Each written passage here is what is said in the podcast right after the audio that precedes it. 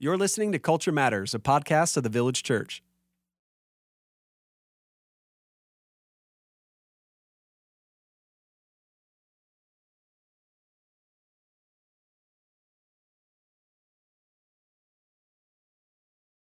Every January, we have MLK Day, where we kind of celebrate the life and legacy of a man who uh, made a profound impact in the civil rights movement. Uh, but this year, we also had an additional kind of acknowledgement, the 50th anniversary of his assassination. And in conjunction with that, there was a, a conference that many of our church attended, the MLK 50 conference in Memphis, where the assassination took place.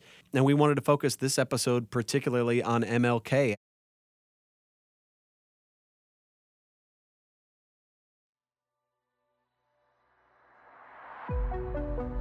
I have a dream one day this nation will rise up and live out the true meaning of its creed. We hold these truths to be self evident that all men are created equal.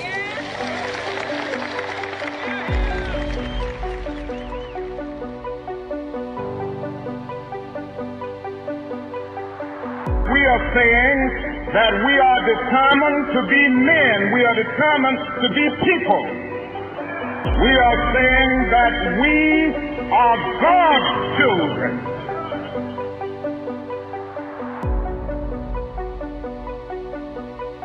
I have a dream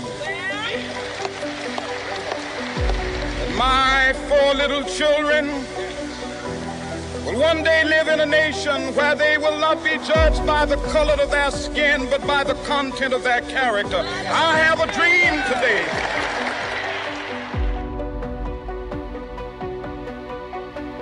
You know what's beautiful to me? Is to see all of these ministers of the gospel. It's a marvelous picture. Who is it that is supposed to articulate the longings and aspirations of the people more than the preacher? Somehow the preacher must have a kind of fire shut up in his bones. And whenever injustice is around, he must tell it.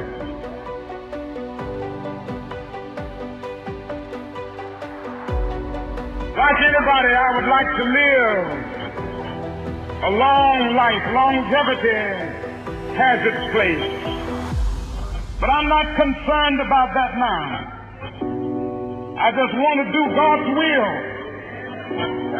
I may not get there with you, but I want you to know tonight that we as a people will get to the promised land. So I'm happy tonight. I'm not worried about anything. I'm not fearing any man. Mine eyes have seen the glory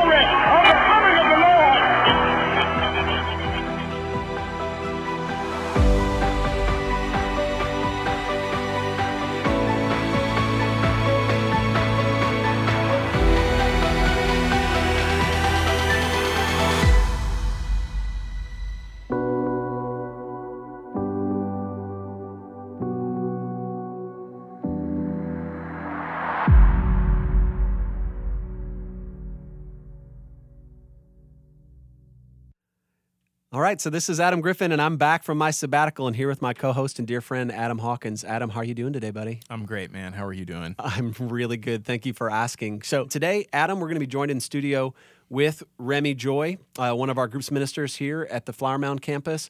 Adam, how are you feeling about this topic, about this idea, about MLK? What are you looking forward to on this episode? Yeah, uh, I think as you were sort of alluding to, this is a this this can uh, be a hot button topic, right? The idea of race, because we're obviously going to get there.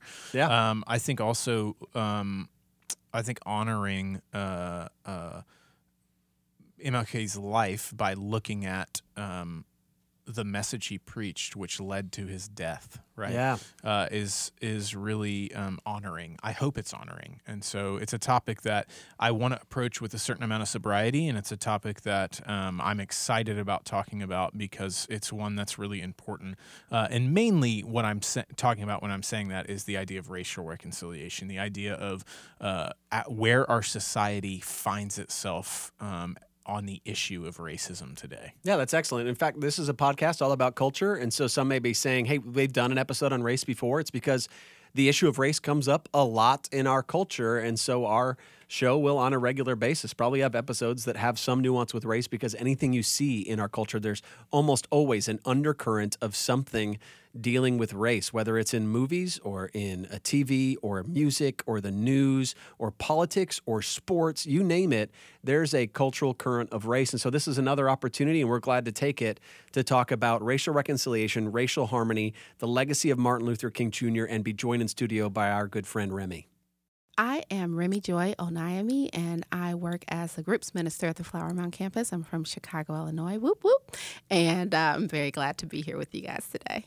Remy, I'm very glad to have you with us here today too. Honestly, I love getting to talk to you about anything, but really excited about what we have in front of us today. Uh, you just got back from the MLK 50 conference. Yes, I did. So many of our people at our church did. It was the 50th anniversary of the assassination, and so made it a very um, kind of, I, I bet, a mixture of a celebratory. These people have gathered around something important, Yeah. and a very sad event to be commemorating at Yeah. the same time. So let's just start with kind of the basic level. Most people, I would imagine, are familiar with who MLK was, Yeah.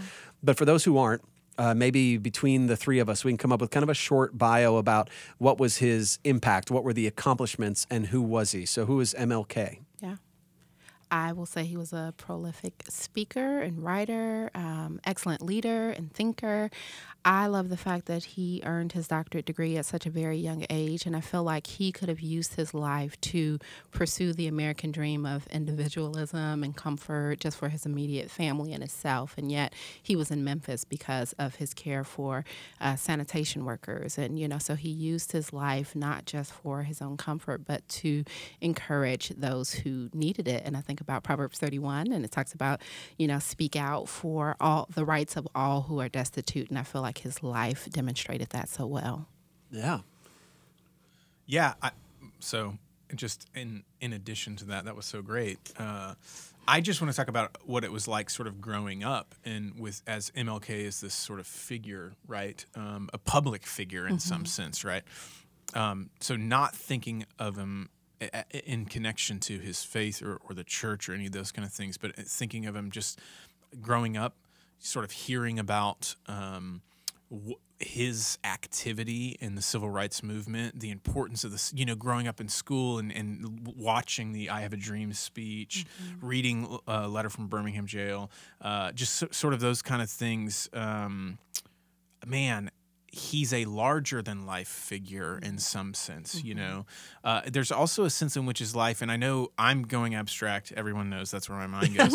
uh, but That's where you live. that's where I live. Uh, but there's some there's a sense in which his life it means more than simply his life. I don't do, do you know what I mean when I say that? Yeah. like it's he as a figure in this country is like George Washington or Thomas Jefferson or one of these Yeah. like he's like a founding fa- Abraham Lincoln like he is this figure that it's almost hard to remember he was a man Yeah. in a time mm-hmm. fighting a specific injustice Yeah. that he saw in the world, an evil, an evil that he saw in the world. It's more like, oh, he's this historical figure, and it's hard to kind of connect with that. Mm-hmm. And I think one of the things, just thinking about uh, MLK 50 and and what that was, it really did help remind me of his humanity. I maybe that's a weird thing to talk about, but for me, mm. just growing up from a young age, and mm. and you know, I. Rem- he just became this larger than life figure. But Yeah. He was a man who was deeply affected and saw people in this country deeply affected by injustice and racism. Yes. And he was fighting something very real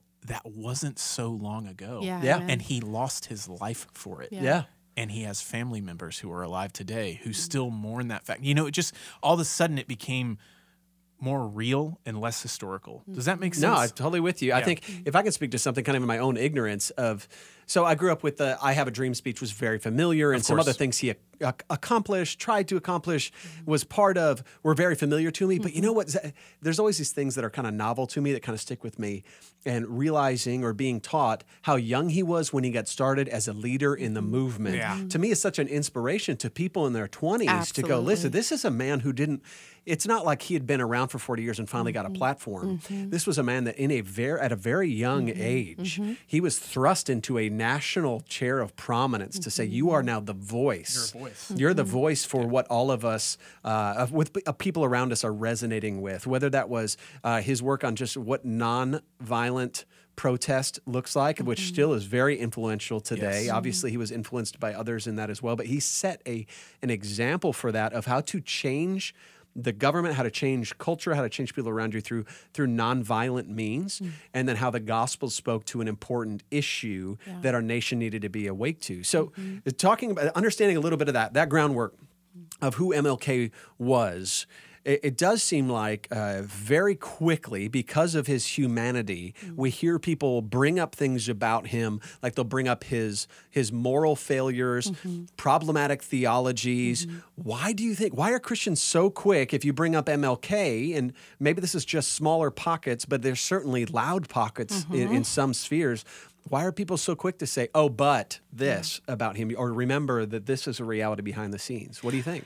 I wish I knew the answer to that. I have a lot of thoughts about it. So they did a great job at the MLK 50 conference kind of addressing this. They talked about Martin Luther. I think um, our own pastor did that. He talked about Yeah. often. He's referenced Martin Luther many times in his sermons, and he rarely, if ever, gets emails with people talking about his anti Semitic views that he talked about at the end of his life. Or we talked about Jonathan Edwards or George Whitefield, who owned slaved and who, who were.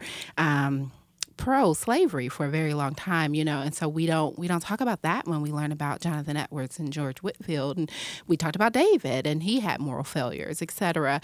And so, um, yes, it is true that King had moral failures. Yes, it is true that I know he had some questions as it relates to his theology. Russell Moore even pointed out that uh, many of the conservative Christian seminaries he wouldn't have been allowed to go to because of his race, you know, etc. And so I don't know, but I thought Trillia Newbell did a great job of just kind of pointing out we have to ask ourselves why are we doing that? Are we asking these questions because we're just so concerned about his spouse and about his children?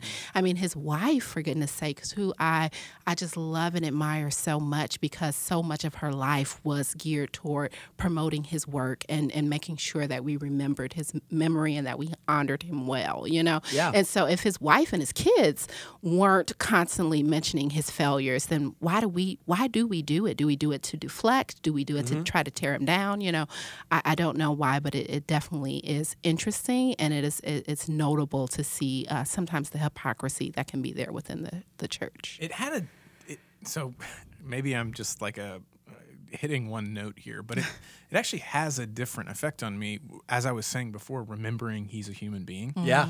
Uh, and, and and all the examples, Remy, that you just brought up, it's like, um, man, this was a man Yeah. Yeah. who uh, was located in a certain context, and mm. I don't feel the need to apologize for mm. any of it. Mm. Uh, just like nobody is trying to apologize for uh, all the people we just talked about. You mm-hmm. know, it was abhorrent that mm-hmm. Jonathan Edwards owned slaves. Mm-hmm. It was wrong. We can say that, and we get to say that. And you know, um, the things that Martin Luther King did uh, in terms of cheating on a spouse or whatever, those were wrong, and it's okay mm-hmm. to say those are wrong. Mm-hmm. It does not diminish mm-hmm. the work he did Yeah. for the gospel or to fight injustice here. Just like our own moral failures Right. do not negate the work that God is doing th- right. through us, the instruments He ah. uses. Amen. If Yeah. God can only use clean instruments, then He's not going to find too many of those down here on earth because I'm pretty sure there's only been one Yeah. human who Amen. didn't sin, and that was Jesus Matt Christ. Chandler. Amen. Oh, Oh, sorry. Christ. Yeah. Wait, where are we? It's the Village Church. That's right. yeah, no, I, I totally like uh, with with MLK. It doesn't mean that I that you approve of adultery if you approve of his message, That's right? right. Like they're not Yeah. they're not hinged to each other so closely, and That's right. and no one's pretending that he was perfect or anybody's by, Yeah. perfect by saying he was a man uh, who had an admirable cause and went about it admirably. Yeah. Yes, he had flaws. We don't need to. It's not diminishing them Yeah. to say I'm I'm a fan of MLK. Well, there, like you said, everybody's perfect. Now there is, I think all of us can sense that some people pointed out, not because they have a a, a- a problem uh, in general with the way we describe a person, or don't, they think he should have been perfect to say these. But mm-hmm. if you have a problem with what he said, or if what he said, or if talking about race makes you feel a certain way, mm-hmm. there are people that want to address. Well, you need to know. Well, I will It's undermine that convenient. message. Yeah, it's strong. It's Yes. convenient. Yeah. Mm-hmm. Yeah. it's convenient to say, well, you know that he wasn't perfect, and and Yeah. none of yes, and so. Uh, there, there is a sense, I think, generally that the, the public who does not love MLK's message will attack his personal life. Yeah. And that's not exclusive. I do not approve of adultery. I do not think the man was perfect. Yeah. But it is interesting that people are so quick to point out where he wasn't. Yeah. Yeah. So, what ways do you think uh, the church, maybe the culture at large, they look back now at MLK's message and try to try to wa- wa- whitewash it or try to make? I think people, anytime somebody is has died like he has, as mm. prominent as he was, people can try to take what he said and make it fit what they want, even if it mm. wasn't what he intended. But mm-hmm. is there a way in which you feel like we have diluted his message, whitewashed his message, or it's because it went from something that was subversive in culture to mm. now it, it's widely accepted in culture that's kind of been whitewashed, that it's been, um, I don't know, co opted for something else? Absolutely. I mean, I just think about the the quotes and things that can be used on social media a lot of times, and they're used out of context, and so they try to use it. Uh, for example, Lecrae talks about it in one of his uh, songs. He talks about people always tell him he needs to be more like King, and he's like, I think you've forgotten how they shot him in the streets, right? Or Russell Moore did an excellent job. He pointed to Matthew 23 and how you know the, the scriptures say if we had been alive in the days of our forefathers, we wouldn't have shed the blood of the prophets, etc. So we have to remember that King was saying things that made people want to kill him Yeah. in order to silence him. So it wasn't kumbaya. It wasn't Yeah. just let's all get along. Ultimately, it was that, of course, and, and he was looking out for people of all different ethnicities in what he had to say. But no, people didn't love what he had to say, and we can't just take certain sentences and certain paragraphs out of context and try to utilize that to whitewash whitewash his message. Amen. Yeah. that- so what what can we as a church, maybe talking about specifically the village church, maybe specifically our context in DFW, but in general the church at large, what do we still have to learn from somebody like MLK? I'll, I'll start us off by saying I think what you just touched on, Remy, is saying what are those taboo topics of our day, and in many regards, race is still one of them. Amen. Where if we say something about them, at least in a certain uh, to a certain group of people, it, it still it touches a nerve in a way where it almost feels like I can't. I feel like I'm not making any progress because we can't get past the use of this term, this word, or in this issue.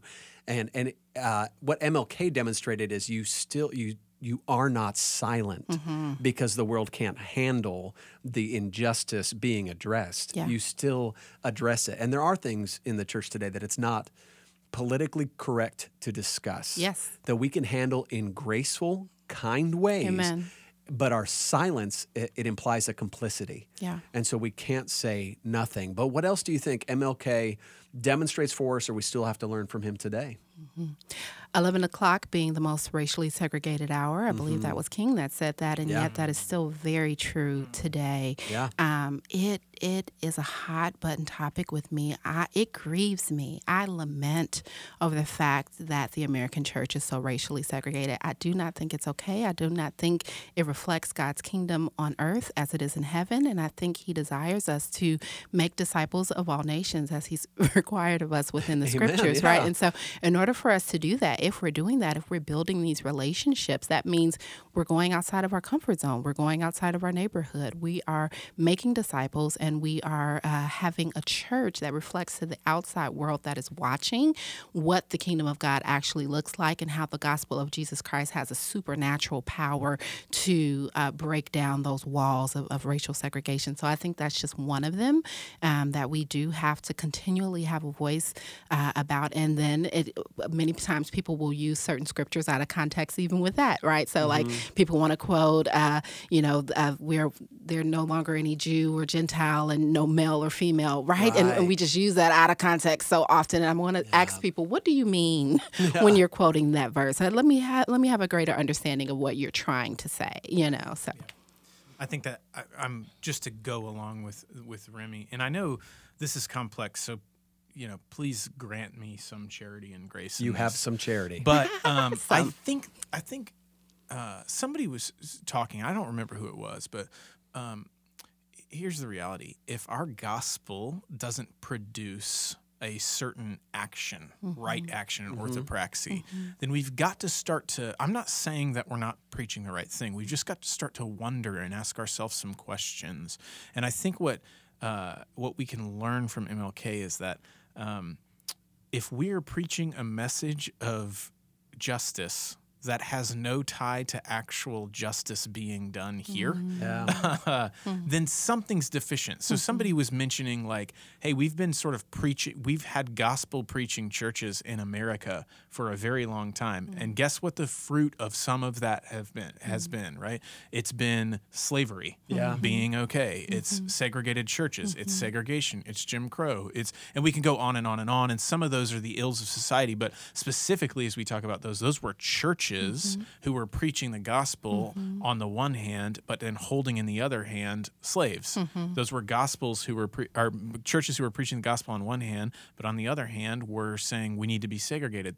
Today, these are churches who are preaching the gospel on one hand, uh, and there is no, but our churches are still segregated, as Remy brought up. So, you know, and some, and again, that starts to get complex. Obviously, God puts us in particular contexts and as we talk about segregated churches and stuff, and I understand that, but I'm just saying, where's the fight? Where's the, where's the, Lament. the lament? Yeah. the lament. Yeah. Uh, and so I th- uh, maybe that's what I'm learning. I think that there is that right doctrine should produce right action. That's and where it's not, what am I missing? Yeah, I think uh, to kind of conclude this this little question back and forth. Uh, one, I, I so appreciate you being here, Remy. I do want to say a couple things about that too. I feel like there is a tendency, uh, especially in a church like ours. Our church is majority white. To, to people feel like, well, if I'm friends with someone like Remy who's different than me, then I am not part of the problem. if I have lunch with Remy once a year, then I'm not a contributor. reconciliation. Yes, but the the truth is that every single one of us has implicit bias in our heart, that we have partialities we don't even realize we have. That, that when we call racism sin, we're not just talking about those who are white supremacists. Mm-hmm. We're talking about my heart. I'm talking about Adam Mm-hmm. Griffin's heart. Amen. Has has assumptions about groups of people in it that I want to unpack Yeah. in the same way that I want to unpack greed and mm-hmm. lust and Amen. pride and Amen. anger. Mm-hmm. I want to address bias in my heart. Amen. And that what what Martin Luther has called us to, what the church is to do, is to call out sin. Amen. And where racism is sin, and that includes in my own heart, mm-hmm. then to say, let's be a safe place to mm-hmm. address it. Amen. And so I want the village church, I want other churches to say, hey, if if racism is a struggle for you, if bias is a struggle for you, if you make assumptions about people, you're, you find yourself being partial to certain cultures or people groups, then let's talk about that. Yeah. Let's confess that. Let's walk through that honestly. And I do feel in the near future, Adam and I are hoping to do a whole episode on institutional racism, on how great. how we still see systems of racism, which a lot of people assume like that's not a problem anymore. No, we just have a problem with some individuals, which is not a reality. There there are institutional partialities still in our culture that we'd love to address and talk more about. And I do feel like Martin Luther King's dream, where some people say, "Look how far we've come," it is still a look how much further we have to go, and that is both an individual and an institutional issue. So we're going to keep talking about this more. But right now, I'm really delighted about the next segment where we get to transition to is hearing on an individual level the way this has worked out in a relationship here at our church between uh, Latoria and Lauren. And we'll hear them talk about a song that they wrote together to try to express some of these things that we've been working about here in the room about racial tensions between individuals and realizing the lack of true understanding and empathy we might have for someone else's perspective. So let's listen as they talk us through their own personal story and how that led to the creation of a song that hopefully some of us either will be challenged by or deeply resonate with.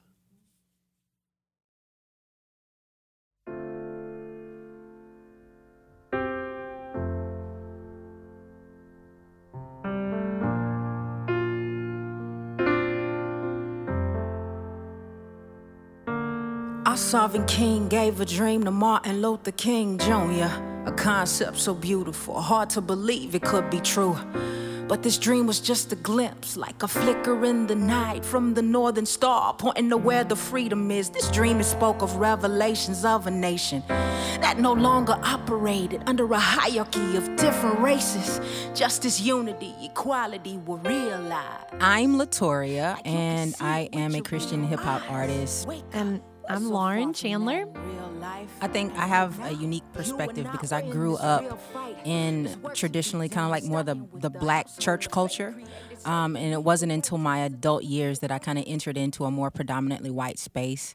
And so I think being in those two different environments uh, cultivated and is still cultivating and molding and shaping and maturing me into the believer that I am. You know what I mean? And so I think with these with these the lyrics to this song, I think I was really trying to be intentional to um, give the black woman a voice because I think inside and outside of the church, we can be overlooked. We can feel like no one sees us or no one understands our plight or really, you know, knows where we're coming from.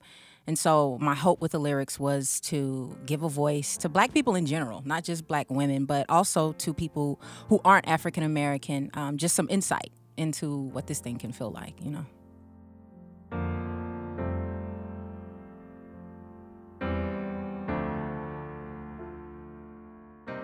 So I grew up um, in East Texas, town called Longview, so kind of a mid-sized town. Uh, very much with the heart of a deep South sort of town. Um, I can't speak to what it's like now, but definitely even geographically segregated still. You know, grew up in the 80s. And um, what's ironic is my family actually owned a home and we lived on the side of town that was not predominantly white. And so I think I felt like because I grew up in that neighborhood that because I had proximity, I had understanding, and that wasn't true. I thought, oh, well, um, I live in the same neighborhood. I'm going to some of the same schools, um, even though I will say, like, I went to a magnet school you know, that was in that on that side of town, but was mainly white children. I thought, oh, because I'm approximate, then I have understanding of what it means to grow up um, as black in America. So I think I operated in this system that I think a lot of us white Christians do, that we think it's an even playing field, that we think if you would just do like I do, then you won't experience all this um, frustration. You won't experience what you think is discrimination. Like it's like that was so long ago. We're this is a new time. We're we're colorblind now. That's how my experience growing up in particular relates to this song. Our God is a God of justice on the cross that was displayed. If we live for justice, we don't do justice to his name. It's like a shoulder shrug at our So, absolutely, it was um, a gift from the Lord to be able to uh, be invited to write specifically to this issue. Um, is what what this song is and and means to me. Um, I, I definitely believe that the art form of of rapping adds to the effectiveness because it's kind of like you have this song um, where there's a hip hop artist leading it. You know what I mean? And uh, it's something that's used to challenge and encourage and admonish the church, but it's it's led by hip hop, and that I think that that is kind of countercultural, and it's not traditional. And I think just that by itself will probably cause people to kind of lend their ear, like, wait, what's what's happening here? You know what I mean? And I think that God is brilliant in that way, how sometimes He will turn things on its head to get a message to His people. Um, and I don't know, I feel like just the um, the relationship and sisterhood that that Lauren and I share, it it translates well, and I think that's also something that kind of draws people because it, again, it's it's it's countercultural, you know, to see it in that way, and um, rapping allows you to say a lot more uh, in the in a verse than you would if you're singing, and so I think that allows um, for a more vivid picture to be painted. You know, you can state your case a little bit more clearly because you have more words that you can fit in, and so I, I definitely believe that it will be effective for those reasons. Wake up! We're so far from that in real life, and right now. You and I, we're in this real fight. There's work to be done, starting with the household of faith. Created, saved to lead the way. To hesitate would be a grave mistake, I'm saying. Me stating in the song that we're far from that. So when I when I look at real life around me, that's where that motivation comes from. When I look at uh, the extremely hurtful things that people say on social media, um, anytime that race is brought up, uh, when I look at uh, white supremacists marching in Charlottesville, I see lack of unity, which is not what dream, what uh, um, Martin Luther King's dream spoke about. Um, when I look at or consider things like mass incarceration, I think about lack of justice. So these things are pointing to we're not there yet. And and as a matter of fact, in some spaces we may be going backwards because no one is pushing and trying to, you know, really push to carry that mantle forward. You know, so that was kind of the motivation, uh, a challenge there to be like, yeah, we're not. No, we haven't. Yeah, we had a black president, but that does not mean that progress is really being made. There's a lot of things hiding. you know what I mean? And so um, I just wanted to kind of shine some light on that reality. Uh, and being a hip hop artist, I get the privilege to be a little bit more aggressive. You know what I mean? Yes. Which is kind of how the Lord's wired me, so I've just embraced it. Broken mirrors give us all a false perception. Broken systems teach us all false lessons, and the evil one so crafty and all of his deception to keep us divided is to keep all of his laws protected. So when I say uh, broken mirrors give us all a false perception, what I'm doing there is just giving a little bit of imagery. Uh, literally, if you were to look at yourself in a broken mirror, the reflection would be warped. It would be something wrong with it. It wouldn't be an accurate depiction of what you really look like. And I think that in America, the the broken mirror is white normativity, right? And so when you look at everything billboards movies commercial ads toys um, there's a system in place that communicates to us non-verbally that white is normal and i think that that communicates to to white people and to people of color a wrong depiction. You know what i mean? It's it's a broken mirror. It's it's not accurate because we're all normal.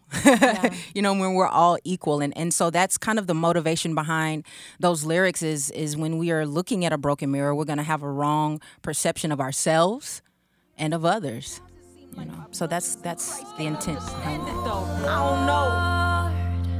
I didn't know what I didn't know. Looking through my own eyes. I wrote that lyric. I didn't know what I didn't know. I mean, the song is a conversation. I mean, it's between honestly, it's between the two of us, um, and and before the Lord, because in my lyric I say, "Oh Lord, I didn't know what I didn't know," um, and and and it's the truth. I mean, it's what when Tori was writing her lyrics. I don't think she'd had them all done at that point. We were just sitting in the green room with Jeff Caps and you know she was kind of giving me an idea of where she was going and i thought okay what what's my honest response to Yeah. that um just thinking gosh i didn't know what i didn't know. And i was blind to my blindness. Um i thought i knew and i didn't. And so in the song tori does most of the talking and that's how i we thought it should be. Um that's how it is in real life. it is.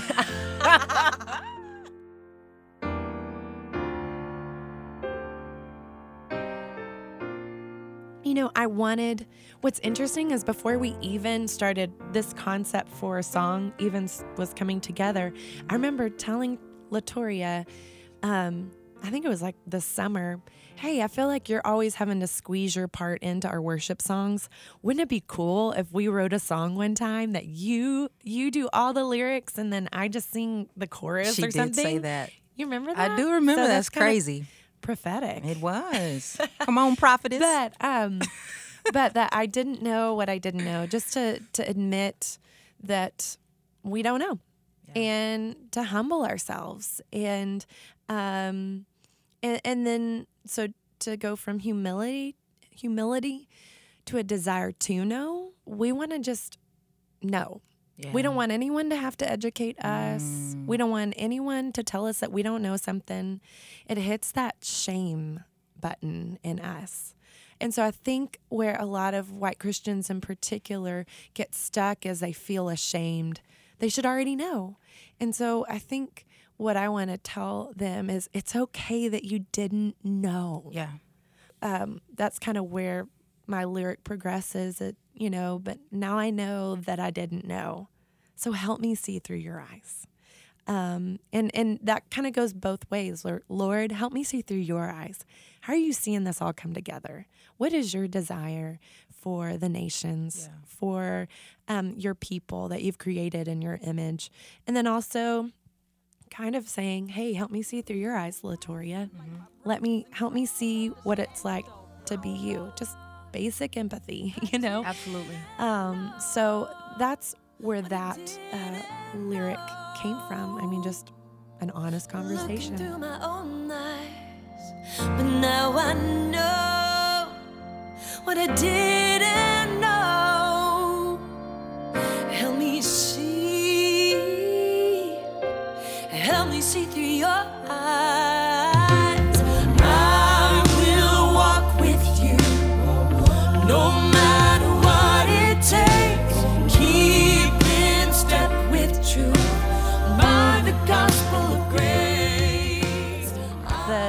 chorus walk with you um, i will walk with you kind of that statement of i'm in it. I'm in this with you. And i think it on a personal level it means a relationship and and very real with like between tori and me. So this idea of walking with latoria is very personal. Um, it means i'm in this relationship with you. I'm I'm in this friendship, and there is going to come a time when we disagree on something or we disappoint one another, and I'm gonna, i'm not going to peace out. I'm gonna be like, you know what? Let's talk about it. And um, I'm still for you, and I still love you, and I'm still in this.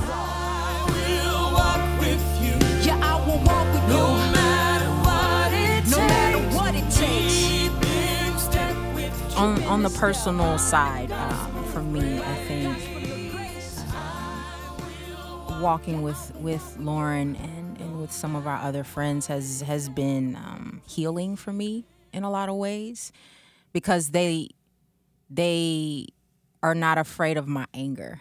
Yeah. Uh, they try to enter in and understand it um, with compassion and and grace and like you know they know my heart behind the anger and i think there's a lot of black folks walking around wounded. Yeah. you know and we're just for for centuries literally we've just been enduring and getting through anyhow and clinging to christ in a way that no other people group understands what we what we have to do. You know what i mean? And so i think the more that our white brothers and sisters stop and just really look at that reality. Like forget what you didn't know. Forget that you you know like get over yourself. Yeah. honestly get over what you do and don't know and just really look at the opportunity that you have to be a balm to your brother or sister in christ just by being being consistent like being like unwavering. If i'm mad then you know where that's coming from. If i'm screaming yelling crying and doing some other things you know where that's coming from. And and you're literally walking with me through that. And and you know i think there's so much depth to be had when once you choose to do that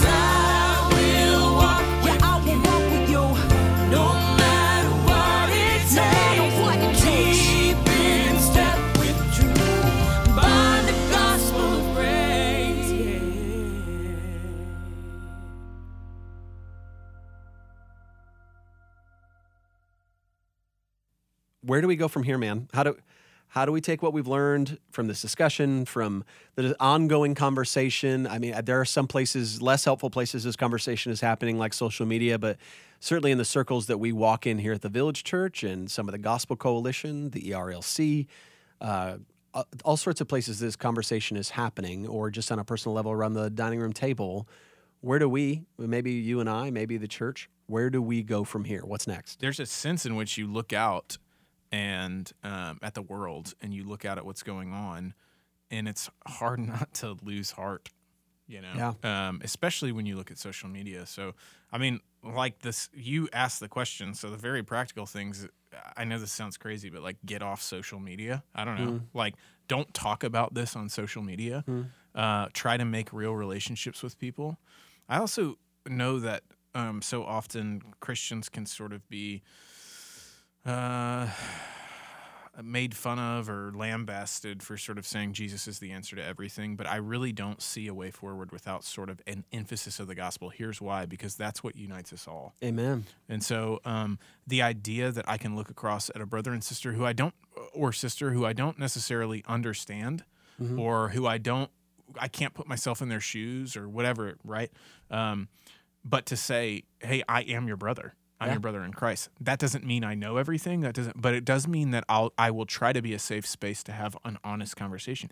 And it doesn't mean that I take all of my opinions or my thoughts or my beliefs and just say, oh, I'll just throw all those away. Tell me what I'm supposed to believe, Yeah. you know? Um, because I think sometimes people have that idea, like where we go from here is I just have to, you know, keep my mouth shut and not ever say. And it's like, that's not what we're trying to say. No. What we're trying to say is that um, you speak to another individual like they are an image bearer Yeah. of Jesus, and Yeah. so that means you don't uh, objectify them or turn them into a you, and you t- you meet them on their own terms, right? Uh, you you meet meaning. Um, you don't just label them or something like that, like you're a snowflake or you're a liberal or you're a, you know what I mean? Yeah, you or, get a category. yeah, Yeah. Or you're a you're a white supremacist or whatever. Mm-hmm. It's like it, you know that you get to sort of have a conversation with somebody and see where they really are before you start. And that's why it's so easy on. I think that's why social media is so bad is because um, the anonymity of it all or whatever, just the the inhumanity of it all. It's so easy to just label somebody and then walk in those labels. Is that No, I totally get it. I think, in fact, this generation probably, i social media is a good example of how this generation has gotten really good at communicating things, but maybe not at having a conversation around things. So, social media is a terrible place to have a conversation. you can say, This is what I think. Oh, yeah, well, what you think is stupid. Or, yeah, what I. And there's a lot of that. It's a really hard place to get to know somebody, to give any nuance, to hear emotion, to to know where somebody's wounded or broken, and you just kind of drop it out there. But to have a conversation means you have to be really good at listening. Social media is a hard place to listen, and so to actually listen to somebody, uh, that's one of the the big first steps that I hear from a lot of people is to listen. And I feel like that's because the the kind of circling the issue is circling the fact that the way you see the world seems like the wor- the way the world is. But what you don't know is that everyone, everyone, no matter what your religion, background, ethnic group, you see the world differently. There's some difference, whether it's because of what has happened to you, what you have done, what the Lord has done through you, what He's done around you. And so being able to listen and say, okay, well, I grew up like this, not not this group of people grew up as an I as an individual did. Tell me, tell me your story and actually listen. And then hear in that listening, in that story, in that testimony of somebody, a reality that you can't just negate. You can't just say well, that's that's just not true, without saying without saying, okay, these feelings I know are real, and this person Yeah. is real. And so validating that by saying, I'm gonna I'm gonna listen to you. Now, one of the things at the MLK conference that I thought was fascinating was uh, when our pastor Matt Chandler spoke. He talked about how weighty it was to him that he was saying the next steps for churches to take was for preachers to speak about this. And what he said was weighty about that was that he was feeling uh, a weight that what he was asking people to do was possibly risk their jobs by speaking about racial reconciliation publicly. In other words, and you can listen to this section of the talk, what he's saying is if a pastor speaks about race, he knows that some churches will ask for that ch- pastor to resign, which uh, maybe you and I aren't spoiled, Adam, but I feel like if we speak about racial reconciliation, while there is a certainly a vocal group of people with, that will not be happy with it or are sick of hearing it or disagree with us, we do not risk our jobs. Do you feel like we're, we're spoiled in that, or do you feel like that's like our culture is very common, or do you see when you look around, you see what Chandler sees, where he's going, there's a lot of pastors that risk everything. Even 50 years after the assassination of MLK, they risk their job to talk about racial um, strife and racial barriers and impartiality.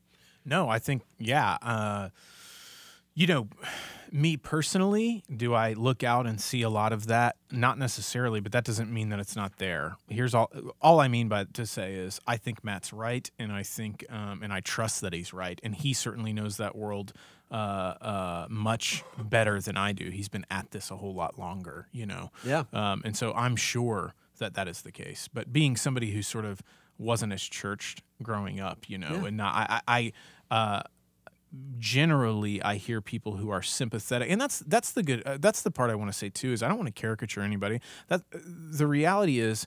Uh, there are lots of reasons that people don't want to talk about race. Some are, hey, just preach the Bible, please, and Yeah. some are, you know. And I, so here's what I mean by that what are the motivations for that reaction? I don't know. You've got to check your heart, but I'm not going to pretend to know everybody's motivation. Does that make Yeah. sense? Oh, yeah. I don't want to read into everybody who says, "Man, I wish you just preach the Bible" as they're racist. Maybe they're going through a lot of pain and suffering themselves, and what they're really saying is, "Could you please speak to me and my hate, uh, my pain and my issues, right, or something like Yes. that." Uh, and so I never just want to like again what we were saying earlier. I never just want to like straight up label it. But going back to Matt's point, I do think this is not a safe issue to talk about. I really don't. I don't think for most people in most churches and most congregations, this is. And I don't know, maybe that's an overstatement, but there are. l- let me put it a different way. There are. There certainly still exists uh, congregations where this is not a safe topic. Yeah, I totally agree. And I do think part of that reason, and maybe this is uh, too much conjecture on my part, but when you talk about race, what people often hear is an accusation against themselves. That does not mean that the pastor is actually accusing people or condemning them, although he may be seeking uh, conviction and change. But what the reason I think a lot of people don't like to talk about this is because in the talking about it, they hear accusation. When somebody talks about the roots of the suburbs and why suburbs exist or why segregated neighborhoods exist, they hear something like, you should feel bad about this. This is about you.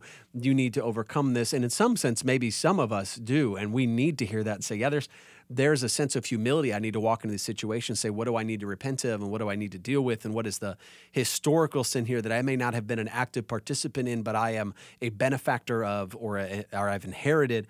But people hear accusation when really what I want them to hear is conviction. That is a reality. People hear that. Th- that's a really good distinction. I think we need to just focus on. So, um, and Matt mentioned this in his talk. He said a lot of Bible loving good people, right?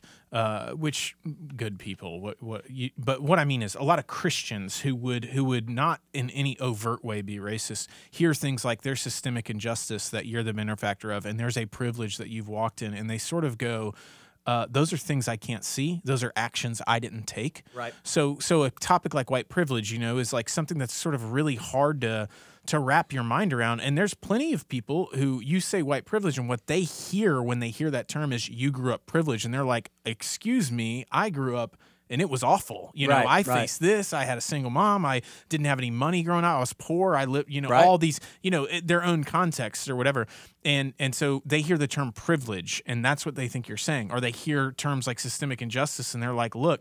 Uh, uh, I didn't do it. I never, I didn't enact these housing laws that Right. are been around since the you know 30s or whatever. Yeah. It, the point again, in what you're saying in all of that is not to look at somebody and go, and you're the problem. It's about conviction and more a call to action. How do you, as a Christian, knowing that there are certain things that exist, like a systemic injustice or whatever. Just look at the stats about, you know, poverty rates and crime rates and different things like that. And just knowing that those exist and knowing that the gospel calls us to be people who uh, seek justice and Yeah. see people in their suffering, what are we going to do about that? Right. That's excellent. I think that's sort of more what we're, what the point that's trying to be gotten across. That's a terrible sentence, but you know, you, does that make sense? What I'm saying? Yeah. That's the point that's trying to be made. Is not you're a you're a, a racist, white privilege, systemic injustice supporting person. It's hey, these things are sort of out there, Yeah. and they're these they're kind of abstract concepts,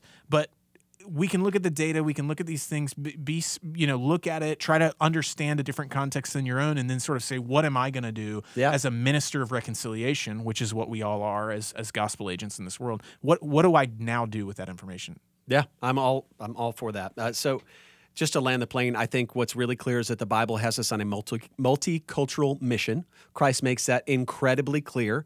The mission of the church is multicultural. The kingdom of God is multi ethnic.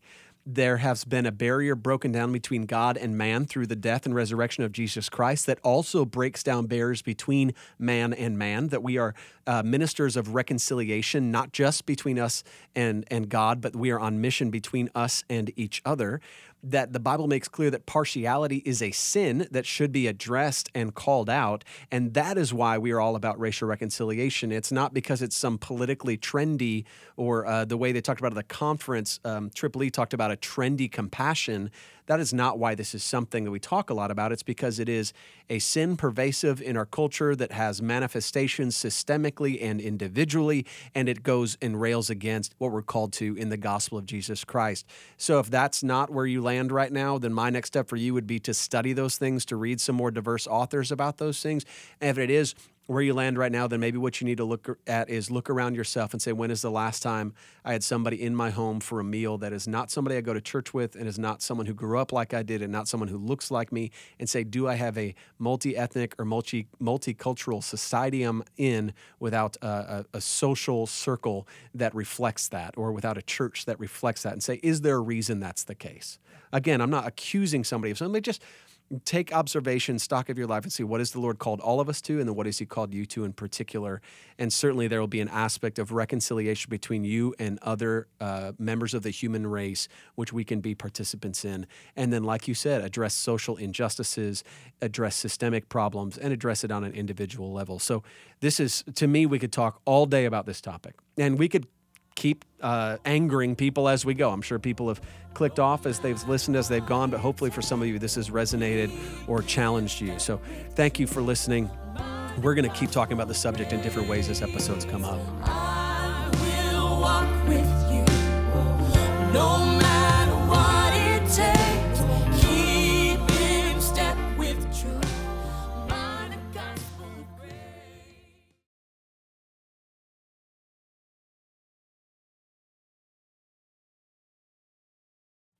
If there's anything you heard on the show that you'd like to know more about, you can find details on our website. Today's episode was produced by David Roark, The Brains, and edited and mixed by Chris Starrett, The Brawn. In our next episode, we will have Andy Crouch with us in the studio to discuss technology and dehumanization. I'm looking forward to that. We will see you next time. Thanks for listening. God bless.